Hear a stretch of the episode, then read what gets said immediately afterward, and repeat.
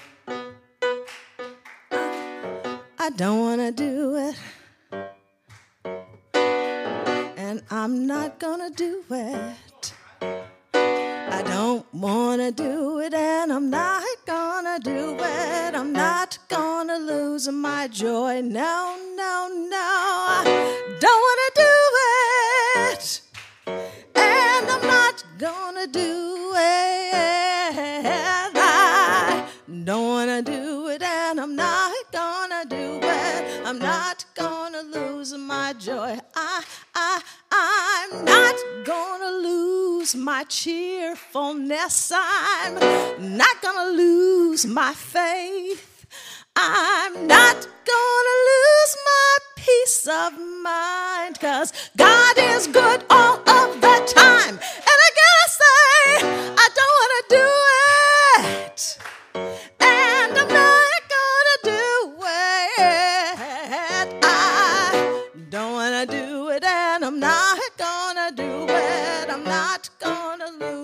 joy. Hey.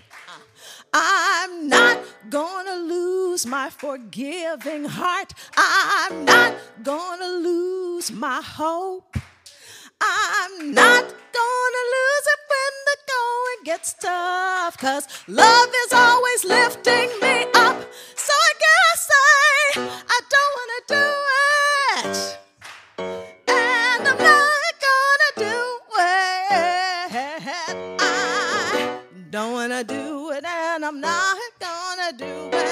not gonna lose my joy. Look at the world we're living in. We got a lot of stuff going on. And I'm still not gonna lose my joy.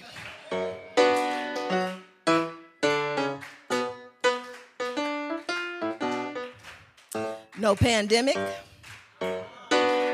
No war. No school closings. Nothing is not gonna do it.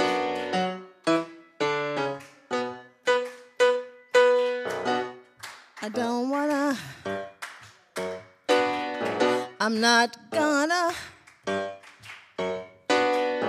I don't wanna do it. No, I'm not gonna lose my joy. So I'll say it one more time. I don't wanna do it.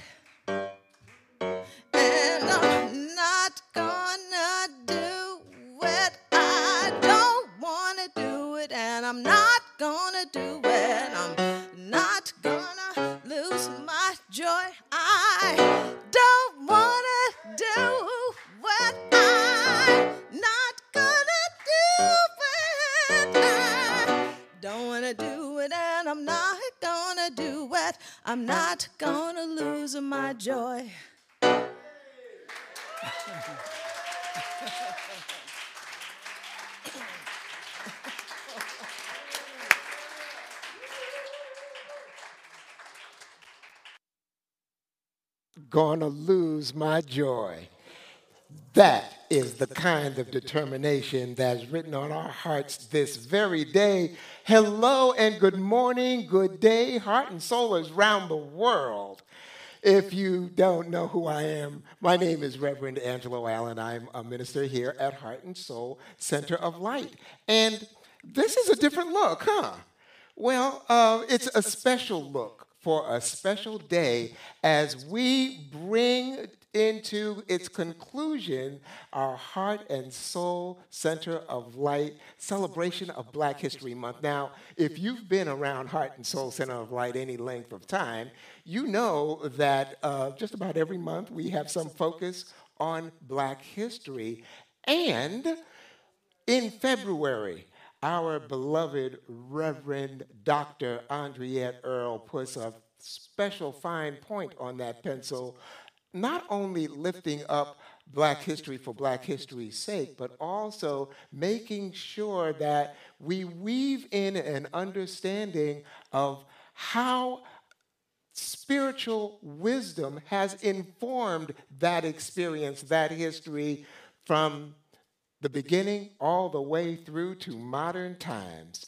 And speaking of Reverend Andriette, maybe you're wondering uh, why she's not here. Well, the reason why is because, at the urging of myself and some others, and listening to her own inner divine wisdom, Reverend Andriette is taking a holiday. She's having a day off, much deserved and much earned, because believe me, um, as we have for the past three weeks, uh, culminating today, been focusing on uh, Black history, Reverend Andriette has poured everything she has, not into the celebratory aspect of it, but also into the teaching aspect of it. She is absolutely um, just putting all of herself into this effort so that, as she says, we get to know that Black history is American history is world history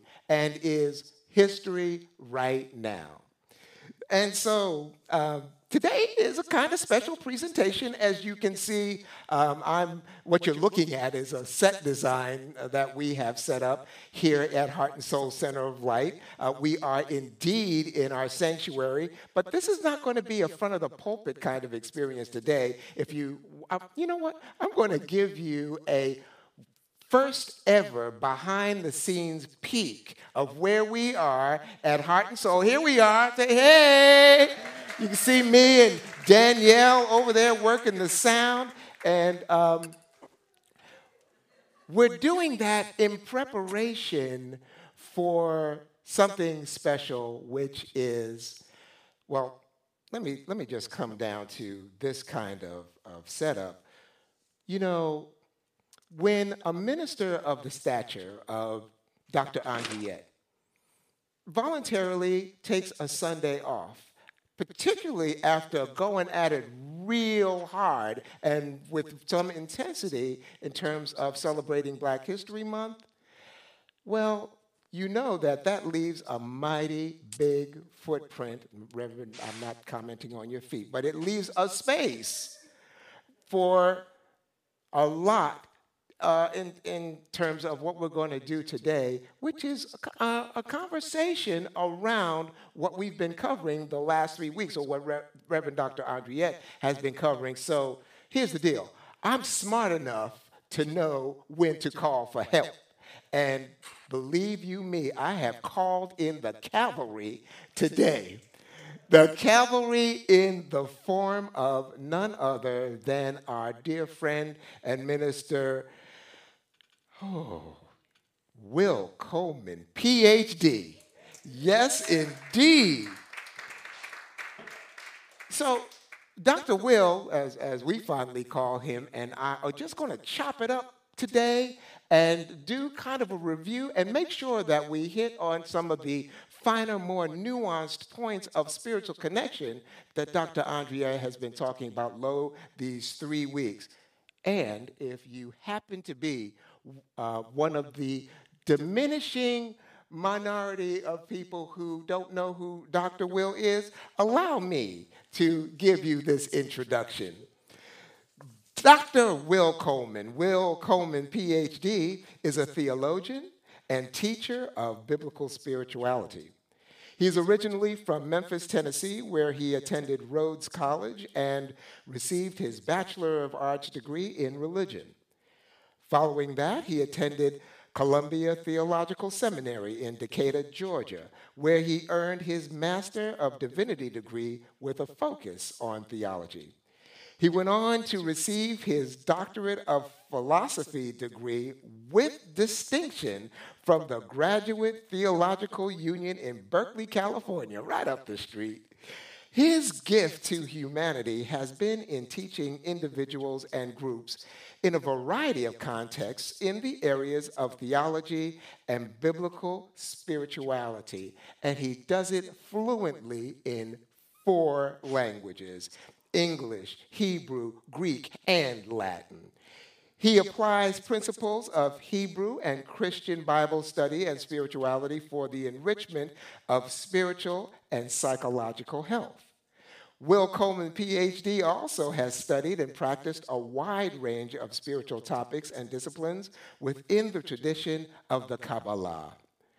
Dr. Will Coleman understands that biblical spirituality is rooted in the knowledge that the sacred text called the Bible, which originated in North Af- Northeast Africa, is much more comprehensive as a guide for transformation and consciousness when delivered within the original sounds, symbols, and languages of the Hebrew, Greek, and Latin texts, as opposed to simply the English translations.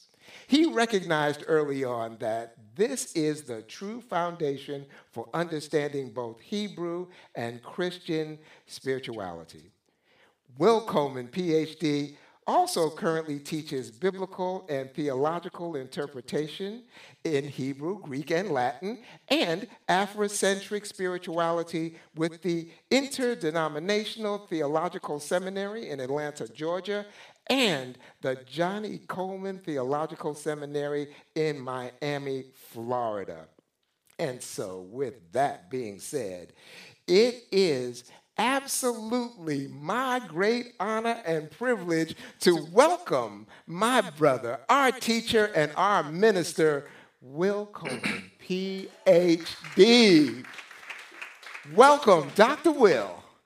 Hello, my brother, and Yes, thank you so much for that introduction. I just want to say it's so blessing to be here because you know, for many years I would come out there to Heart and Soul, but now, blessings in the midst of other things, due to COVID, I can fly out there every Sunday and then fly back to Atlanta. So here I'm, I'm glad to be here.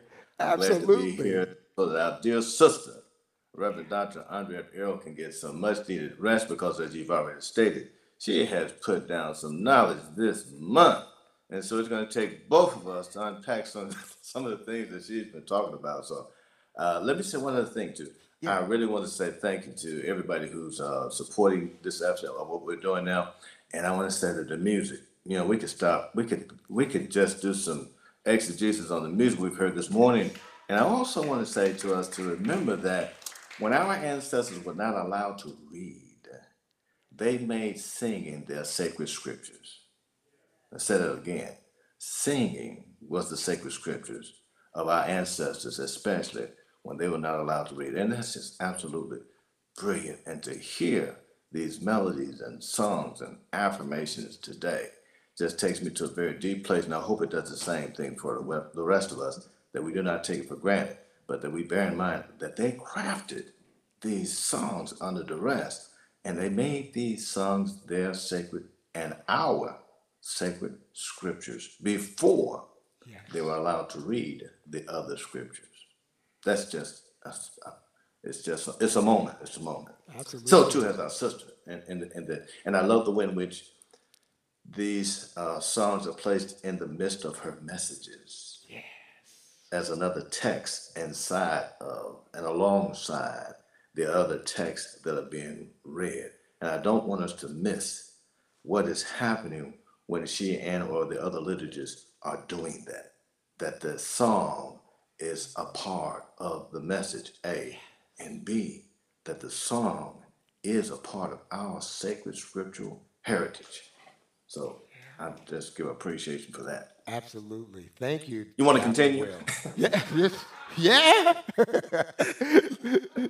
so thank you for that. And also thank you for lifting up the fact that, you know, we can bring you in a little bit more often because we're using a kind of technology that we haven't done here at Heart and Soul before. For anyone watching, this is live streaming. And we know that live streaming is live, unrehearsed. It is what it is. And so we're going forward with our conversation uh, today. So, Dr. Will, I know that uh, on many a Sunday, you are present with us uh, watching the live streams because I see you pop up in the chat uh, as I'm running the live streams.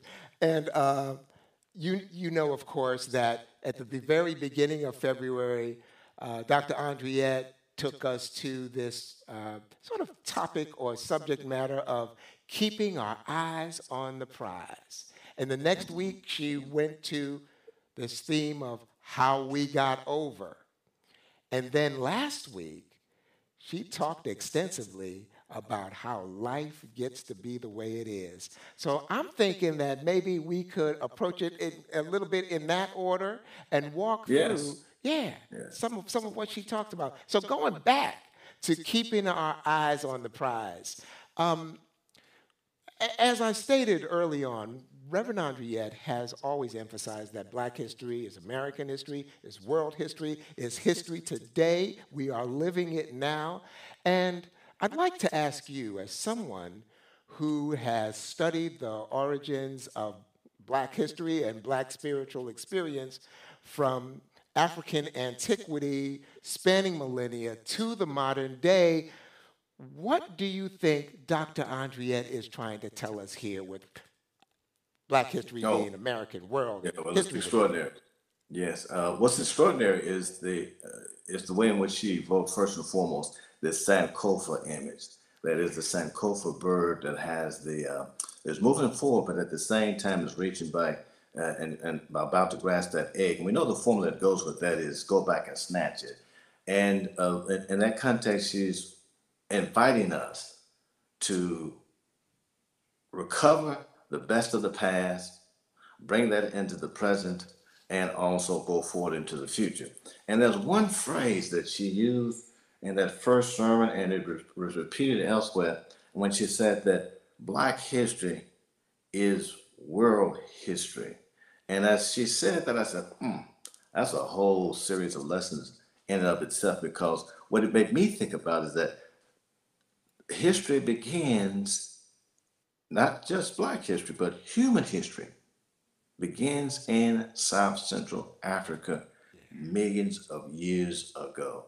And I often say to my students, don't think of your history only on this side of the Atlantic, but use your imagination and go back and realize that every human being on this planet who's walking around today, as Homo sapiens sapien, had their beginnings from a single African woman in South Central Africa. And therefore, we all are truly children of Africa. And any history that has emerged since then, our journey around the world, is a consequence of humanity beginning in West Africa and populating this entire planet. So we are part, our more current history is part of a much deeper, broader, and expansive history of humanity itself over millions of years.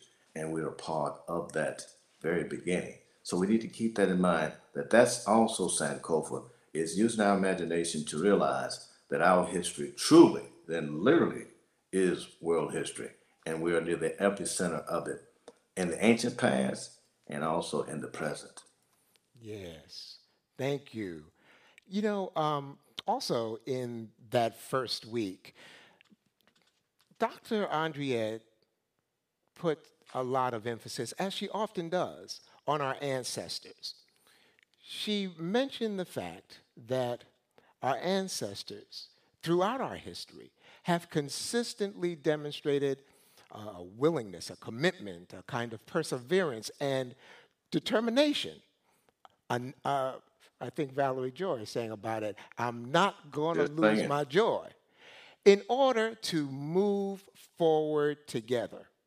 Now, what strikes me about this, this uh, clearly uh, uh, a real thing that Reverend Andriette has noticed, this moving forward together kind of mentality, is that it seems to fly in the face of the modern Western mindset of rugged individualism. This idea of I'm pulling myself up by my bootstraps, or um, you know, I take care of mine, you take care of yours, or you know, look out for your own self, mind your business. You know, that kind of rugged individualism. Yeah, Can you yeah. help us understand a little bit this dichotomy and why it's important to understand it? Oh, I think she made it very clear. I'm just going to highlight something about that. What she demonstrated in the examples that she gave us in all three sermons is the uh, are exemplars of communal self-identity, namely Harriet Tubman, uh, Charles uh, Langston, and Frederick Douglass. Douglass. And what's important about those three individuals is that they chose, they chose to have a communal identity. In every case, they could have acquired, attained their own freedom, and going about their business living a quiet life. But something inside of them ancestrally, something inside of each of them ancestrally, caused them to make a choice to not only, not only speak and think for a people, but also to put love in action and to um, to come back Yes. in the case of Harriet Tubman, again and again and again and again, to come back and get the community because she had that communal sense of identity. And that eloquent speech that we heard by um, that, that Reverend uh, Dr. Andriette recited from um, Charles Langston. Listen to how he talked not only about himself or just for himself, but for an entire people. And I believe as I listened to her recite what he said, she just became possessed with ancestral power, knowledge, wisdom, eloquence. All those things flowed through him. So too uh, with the case of Frederick Douglass, who certainly could have been uh, free and gone about his business, doing uh, being kind of a local politician, but rather than do that, he chose to again speak for people all the way up to, as uh, Reverend Andre Earl said, quoting him, quoting Frederick Douglass, a man among men. Well, I say he was a man above men, given the fact that he was seen as below, but elevated himself above. And I think it's precisely because he did not act uh, only for himself, but he acted for many, many others that he represented, and that he and all three of them together now embodied. This too, I would say something we should not uh, we should not miss that the examples she gave are examples of what she's talking about, and that is contra individualism. It's not self-made; it's we-made. I like that phrase. Not self-made, We-made. we-made. Thank you. Thank you, Dr. Oh, Will. thank you for the question. Absolutely. And I'm intrigued in this idea of moving forward together. Um, as you pointed out a moment ago, um, Dr. Andriette very purposefully positions the songs that support the music and there's something about the power of the word. I remember when I was in school, they talked about the logos. You remember that bit of Yeah. Greek. Um, the, the, the word of God making itself known through a people. And there's something about the word that gets embedded in our sacred mu- music. Songs like Wade in the Water seem to carry a, a particular kind of power for a people who are determined to move to, together in the, in the direction of spiritual liberation. Do you have a, a sense of how that works, how Yes. that DNA unfolds? Yeah, in, in, our, in our African tradition say of Ifa, Isheche, uh, there's something called Ofo Ashe, Ofo Ashe. And Ofo Ashe has the connotation that words are not just uh, enunciations or sounds that we make, but words are also a substance. They are part of reality. They are that which, uh, as it were, creates, shapes, and forms reality. And it turns out this is very consistent also with, as you quoted, the Logos, or in Hebrew it's called Davar, Davar, or it's called uh, Verbum, Verbum in the Latin. All three of these connotations are this. Words are not just things that we say, words are also things that we produce because words are stuff. Words are realities. Words are transformative actions. Um, and I'm thinking about this right now because I remember this in, in the songs too, for example.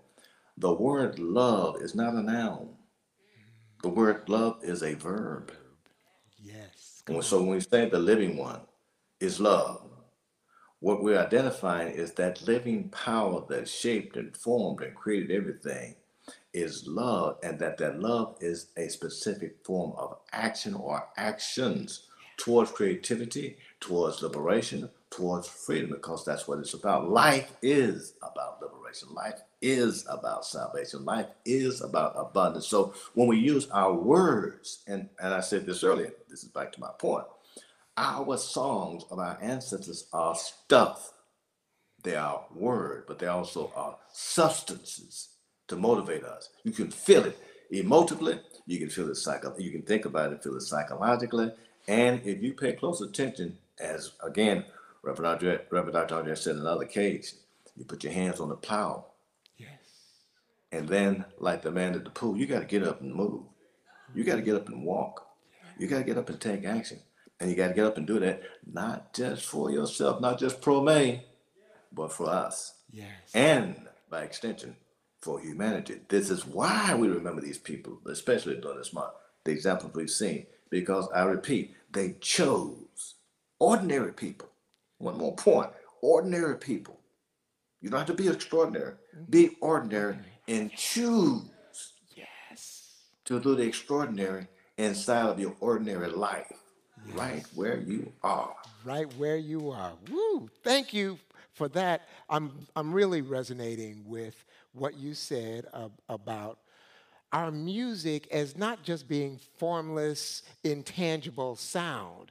It's substantive stuff that we can grab hold of and which will uh, deliver its power or unleash its power in, through, and as us. This is rich and this is deep. This is why we had to go to Atlanta this morning to call in Dr. Will.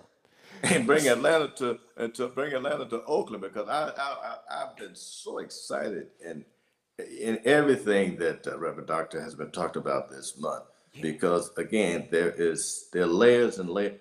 Well, we're talking about it about the word. There are layers and layers and layers of what uh, she has suggested, the energy that she's put into it, and the way that she's also attempting to help us shape the stuff of our lives Absolutely. the shape, the stuff of our breath, the stuff of our mentation, the stuff of our emotions, so that we can see. First of all, keep our eyes on the prize.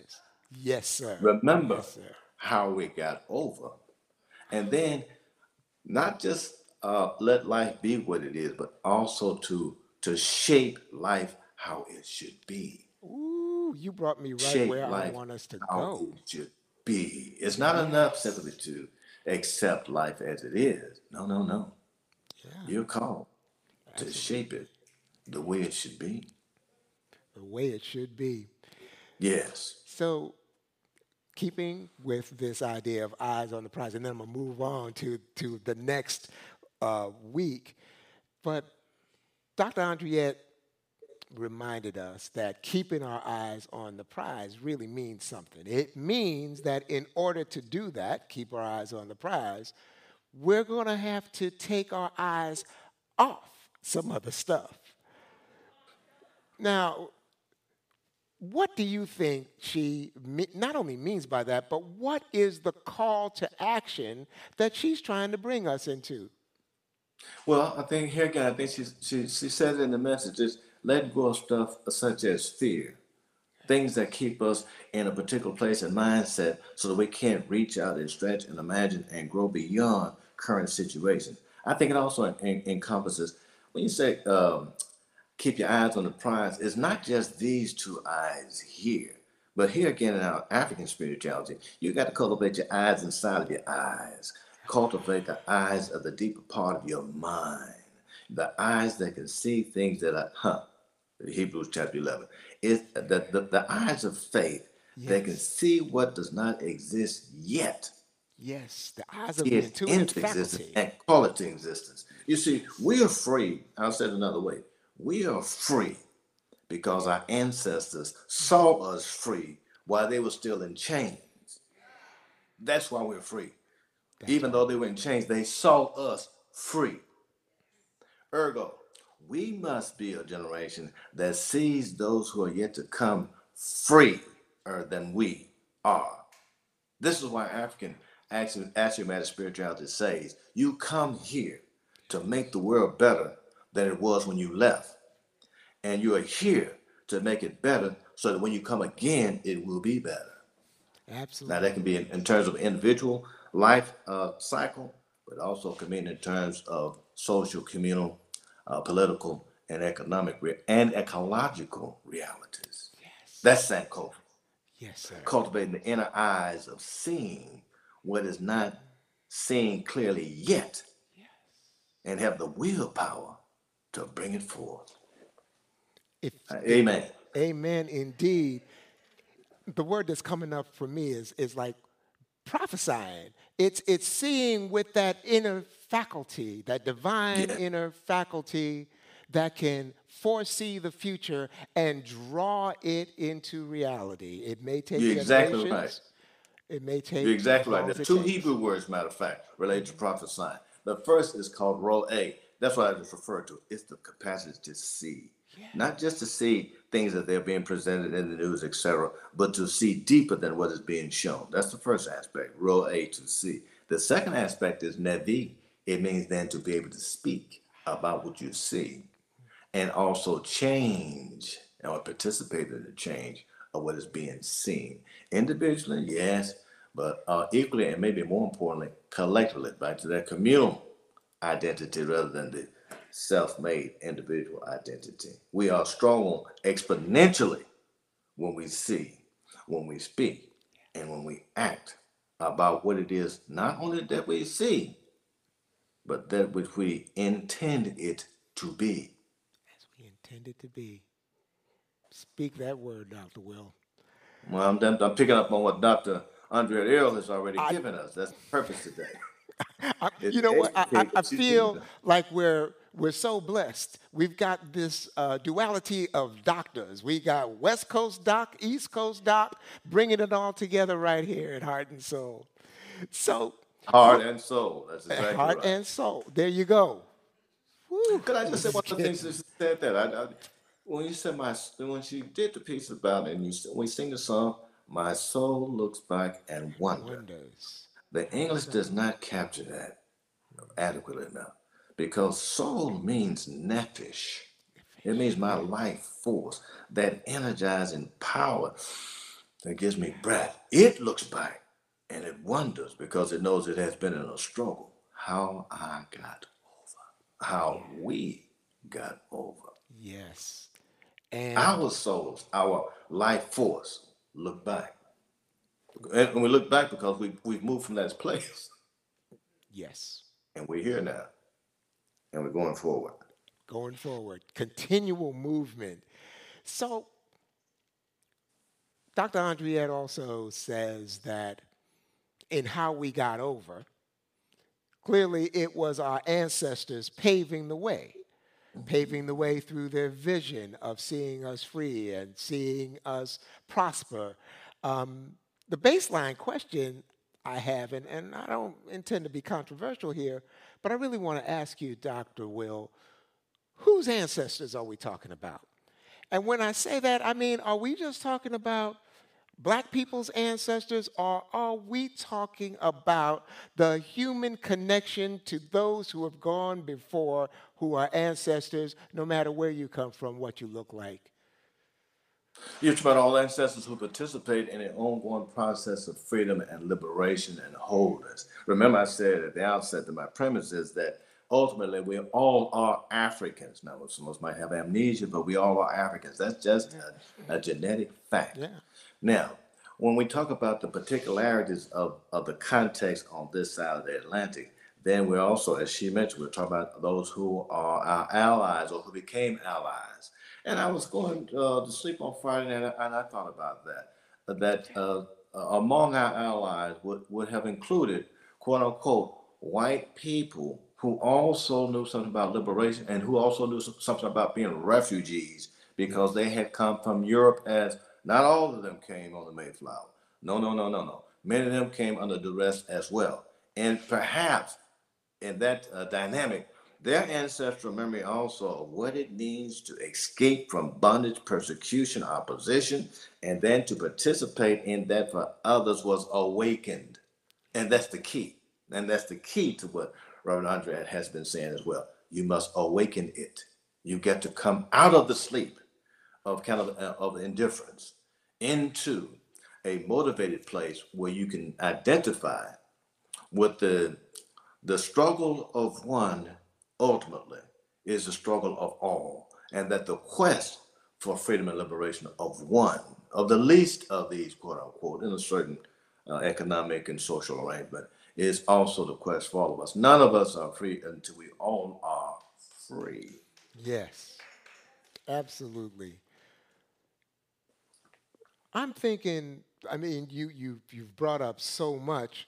This idea of coming out of the sleep of indifference, she spoke, I'm talking about Dr. Andriette, of course, about um, Charles Henry Langston, who I believe was the grandfather of Langston Hughes, who found himself on trial for his freedom uh, and at risk of being deported back into chattel slavery. And allies rose up around him in uh, allies who were white and other showed up to defend and protect to such an extent that even the judge had to in a fairly apologetic tone say you are absolutely right so uh, just wanted to, to lift that up. And uh, well, you know what's interesting about that too, as you were speaking, is that uh, again, Reverend Dr. Andre gave us some backdrop to that.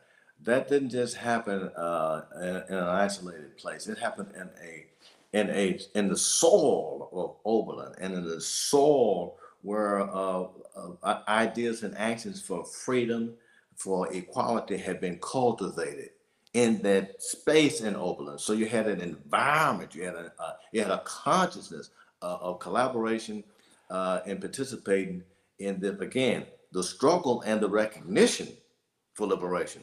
So when there was an intrusion into that soul, they activated themselves. And um, I'm going to say brother at this point respectfully, but uh, brother Langston had been had been grown, uh, had been cultivated in that soul. He had it ancestrally and he had a context that supported him. And I think that is also the reason that he could be so so eloquent and also back to seeing and speaking, so prophetic and articulate. And isn't it interesting that the judge uh, is still trying to negotiate, quote unquote, with the law? That's another point she made with the law that had been written and a higher law that had been invoked yes. by Brother Langston. The higher law that subside as law presiding over the laws, quote unquote, of the land. Because laws are, are written by humans. And since if they're written by humans, they can be changed.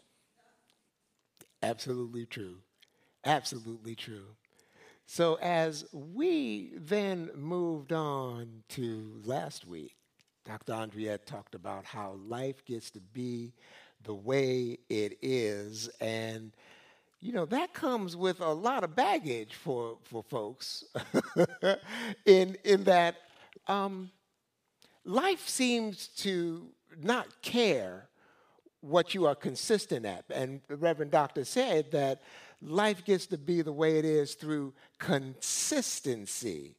And whatever however you are consistent, whatever you're consistent at, life will always pay off in kind, in the vein of that consistency.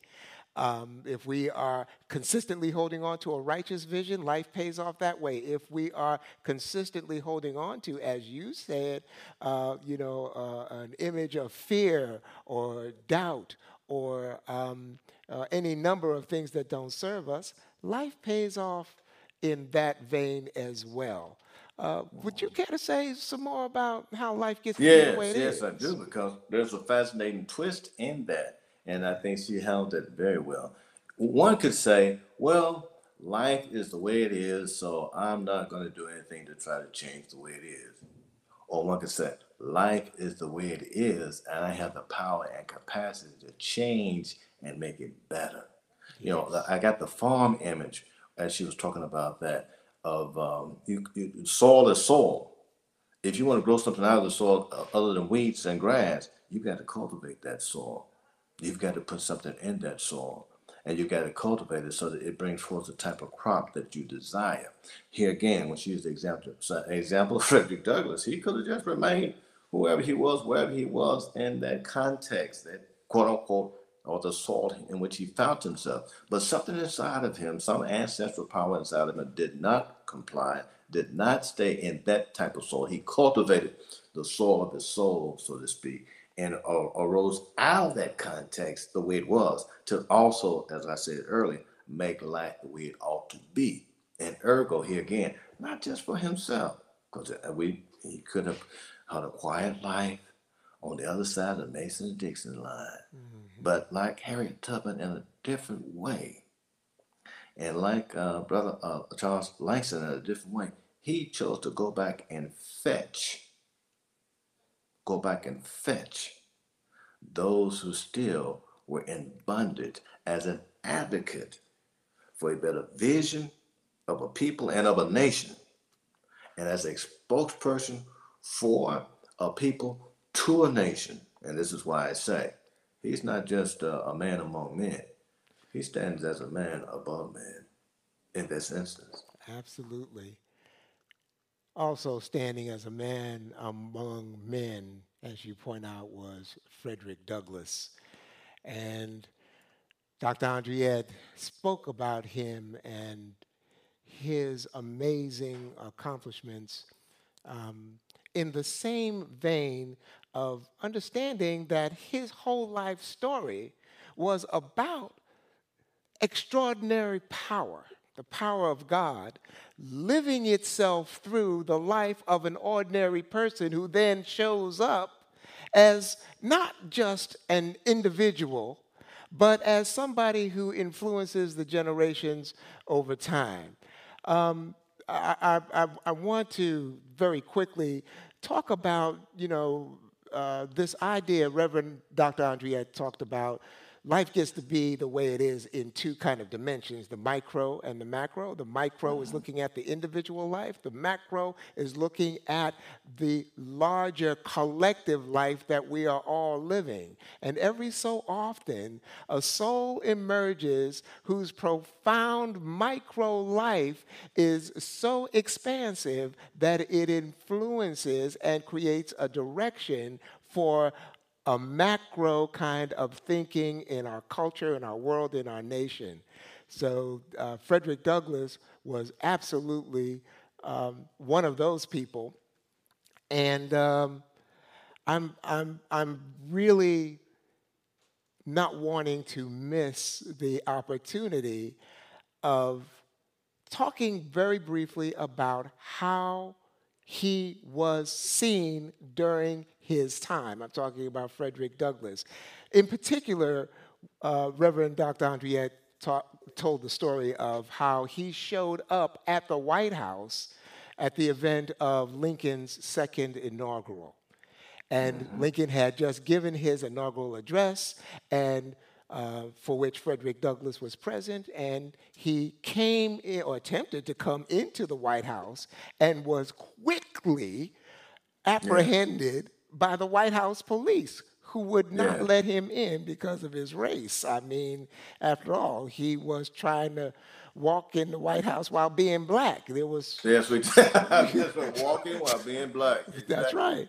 Uh, uh, an unwritten rule that was deeply ensconced in the psyche of the country at that time. But he knew who he was. And he said, I'm not leaving this place until I speak to the president. Someone finally recognized him, alerted the president that he was there, and Lincoln came out and said, Ah, there's my friend Douglass, come on in. And then, in my mind, the most phenomenal thing happened where Frederick Douglass, uh, Lincoln asked Frederick Douglass, So, what did you think of my inaugural speech? Which, you know, depending on your point of view, you got to wonder is he asking for his appraisal or is he asking for his praise? Either way, it is a profound question to be asking someone who was born in chattel slavery and now finds themselves in the same room with the most powerful person on the planet. And Frederick Douglass demurs and he says, Well, Mr. President, there's about a thousand people here who want to shake your hand, and so my opinion couldn't possibly be that important. And Lincoln said, Oh, no. I value your opinion more than anyone else in this country. I'm talking about everything that we have lifted up today, being able to see ourselves realizing the vision of the ancestors who saw us free, who saw us empowered, and making the decision as we are actively living uh, Black history that we are the ordinary person living an extraordinary life. Is there more you want to say about this? I'm going on. No, I think I think that's no, I think that's a, that's a, that's an extraordinary uh, summation, and that um, if we take all three of the presentations messages of Reverend Andre, uh, Reverend Dr. Andre Hill together, Yes. this is the, the, a key point that the microcosmic life lives that we live can become macrocosmic in their implications by being true A to who we are and cultivating a certain a particular type of consciousness that strives for a better world for all. I think you've used that motto at, at, Heart and Soul, a better world for all, from your own particularity. And also do not be paralyzed by circumstances. Do not be paralyzed by circumstances, quote unquote, whether they're personal, interpersonal, social, political, economic, or global. But rather be immobilized and emboldened in your own particular space to keep moving forward. Ah. And moving forward individually is the basis for moving forward collectively as we inspire others by effect, by what we say, and more importantly, by what we do in our everyday existence. And again, making that choice, making that choice to be not only for yourself, but through love, which is a verb, for others. Yeah. Thank you, my brother. Yes, indeed. It means we have to stand. We've got to stand for something. And we have to stand in a way that our ancestors kind of demonstrated for us standing in grace, remembering grace, and then surrendering to a power that is larger than our human selves. We need to stand in forgiveness. We need to release and simply stand. You know, Valerie Joy Fidmont wrote a song about this, Dr. Will. I think we ought to hear it. I'm glad. I'll be glad to hear it. You need to go ahead and cut that album too, the Heart and Soul album. Yeah. Hear it now in real time.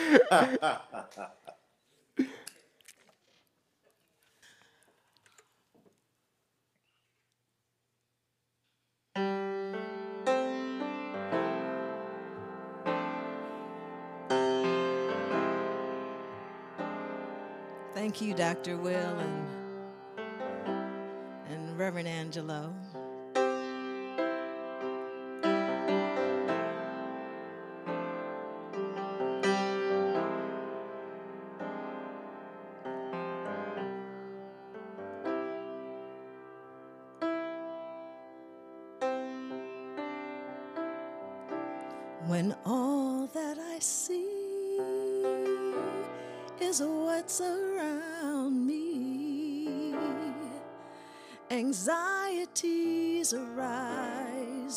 In my mind.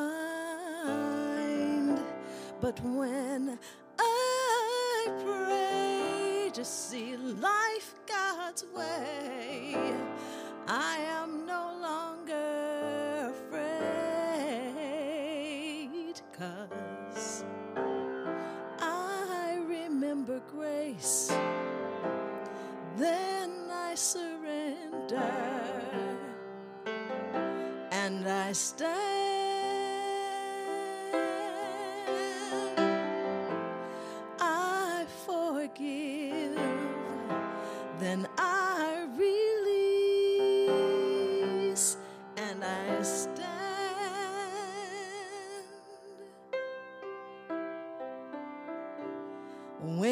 refuse to see another view, judgment clouds our minds. But seeing strength in our diversity helps break through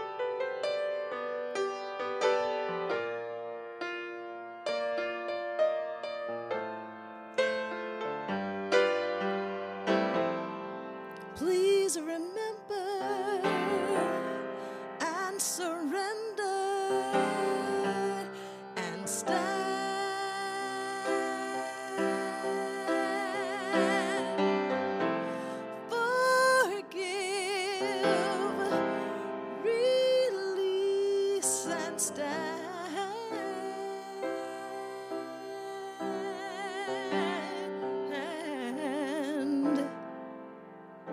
Please remember grace. Surrender and stand.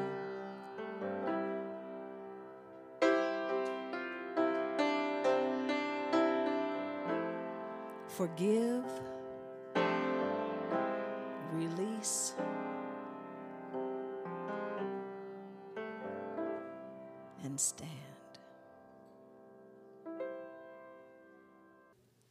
invite you to be connected with us in all the ways there are to be connected, including following us online. And make sure you subscribe to our YouTube channel.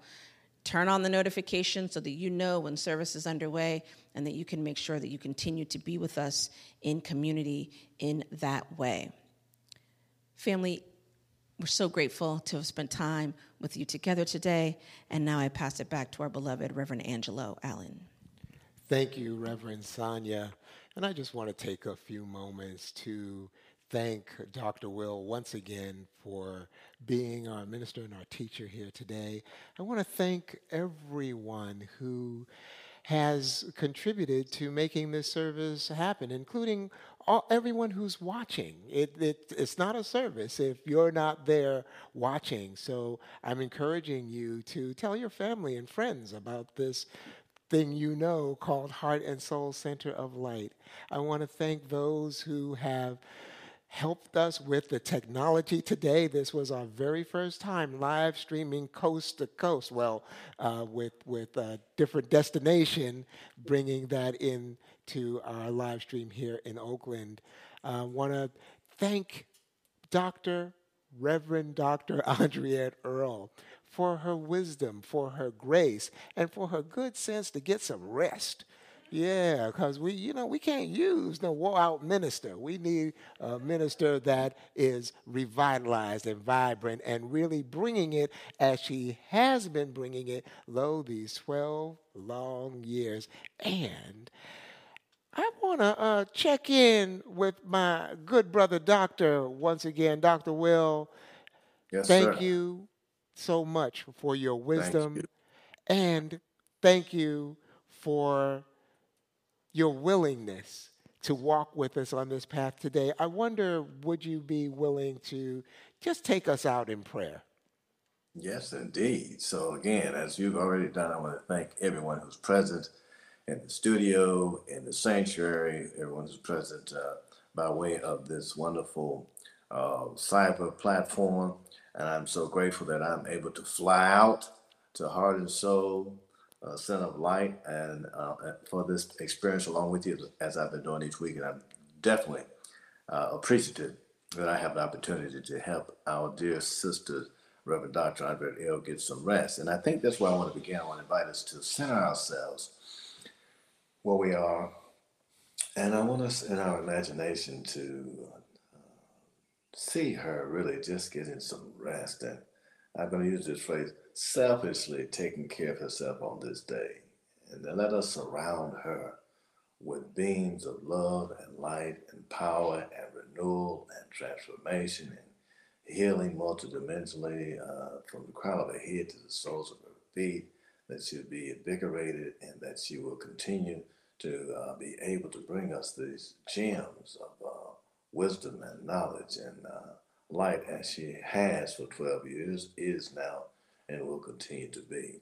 And I also invite us to be a blessing to each other. We can even extend our hands out to each other as we uh, now recollect the significance of A, keeping our eyes on the prize, the prize that our ancestors set before us. And then recognizing that uh, we have come a mighty long way and that we've come over by the power of our life force and that we will continue to be practitioners of overcoming power. And thirdly, that we will not simply or only accept things as they seem to be or as they present themselves, but that we, in the microcosmic aspect of our lives, will participate in multidimensional macrocosmic transformation into what things should be a world that is good for all of us.